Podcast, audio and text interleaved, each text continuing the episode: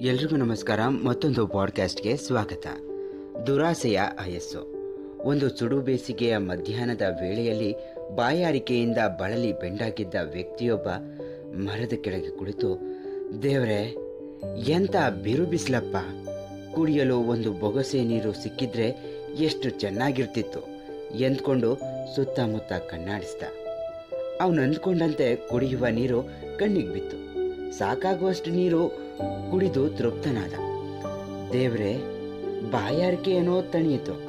ಹೀಗೆ ಹೊಟ್ಟೆಗೆ ಊಟ ಸಿಕ್ಕಿದ್ರೆ ಇನ್ನೂ ಚೆನ್ನಾಗಿರ್ತಿತ್ತು ಎಂದ. ಅವನು ಊಟ ಬಂತು. ಊಟವನ್ನು ಕಂಡು ಸಂತಸಗೊಂಡ ಆತ ಊಟವೇನೋ ಸಿಕ್ಕಿತು. ಇದ್ರ ಜೊತೆಗೆ ಊಟ ಬಡಿಸುವ ಕೈಗಳು ಬಂದಿದ್ರೆ ಎಂದುಕೊಂಡ. ಅವನಂದುಕೊಂಡಂತೆ ಬಡಿಸುವ ಕೈಗಳು ಬಂದು ಊಟವನ್ನು ಬಡಿಸಿದವು. ಊಟ ಮುಗಿಯಿತು ಹೊಟ್ಟೆ ತುಂಬಿದ ಮೇಲೆ ಕಣ್ಣುಗಳು ನಿದ್ದೆಯ ಕಡೆ ಎಳೆಯುತ್ತಿವೆ. ಸ್ವಲ್ಪ ಹೊತ್ತು ಮಲಗಿದ್ರೆ ಒಳ್ಳೆಯ ನಿದ್ದೆ ಬರ್ತದೆ ಎಂದ್ಕೊಂಡ. ಕೂಡಲೇ ನಿದ್ದೆ ಬಂತು, ಮಲಗಿದ. ನಿದ್ದೆಯಿಂದ ಎದ್ದ ಮೇಲೆ ಯೋಚಿಸತೊಡಗಿದ. ಇದು ನನ್ನ ಅದೃಷ್ಟವೇ ಅದೃಷ್ಟ. ನಾನು ಮನಸ್ಸಿನಲ್ಲಿ ಅಂದ್ಕೊಂಡಂತೆ ಆಗುತ್ತಿದೆ. ನಾನೇನು ಆಸೆ ಪಡ್ತಿರುವೆನೋ ಅವೆಲ್ಲವೂ ಸಿಕ್ಕುತ್ತಿವೆ. ಅಂದ ಮೇಲೆ ಇಷ್ಟಕ್ಕೆ ಸುಮ್ಮನಾಗುವುದೇ ಇರಲು ಒಂದು ಒಳ್ಳೆಯ ಮನೆ, ಖರ್ಚಿಗೆ ಹಣ, ಉಡಲು ವಸ್ತ್ರಗಳು, ತೊಡಲು ಒಡವೆಗಳನ್ನು ಏಕೆ ಬಯಸಬಾರದು ಎಂದು ಅವುಗಳನ್ನು ಬಯಸಿದ.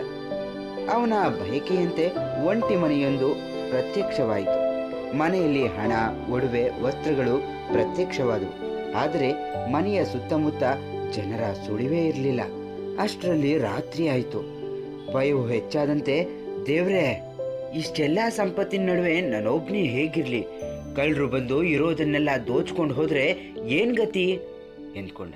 ಅವನು ಅಂದ್ಕೊಂಡಂತೆ, ಗುಂಪಿನಲ್ಲಿ ಬಂದ ಕಳ್ಳರು ಅವನನ್ನ ಸೆದೆ ಬಡಿದು ಇದ್ದುದೆಲ್ಲವನ್ನು ದೋಚ್ಕೊಂಡು ಹೋದ್ರು.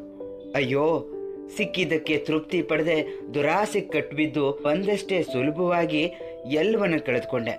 ದುರಾಸೆ ಹಿತಕರ ಅನುಭವ ನೀಡಿದ್ರು ಅದರ ಆಯಸ್ಸು ಅಲ್ಪ ಎಂಬುದನ್ನು ಯೋಚಿಸದೆ ಅವಶ್ಯಕತೆಗೆ ಮೀರಿದುದನ್ನ ಪಡೆಯಲು ಹೋಗಿ ಎಂತಹ ದೊಡ್ಡ ತಪ್ಪು ಮಾಡಿದೆ ಎಂದು ಪರಿತಪಿಸಿದ.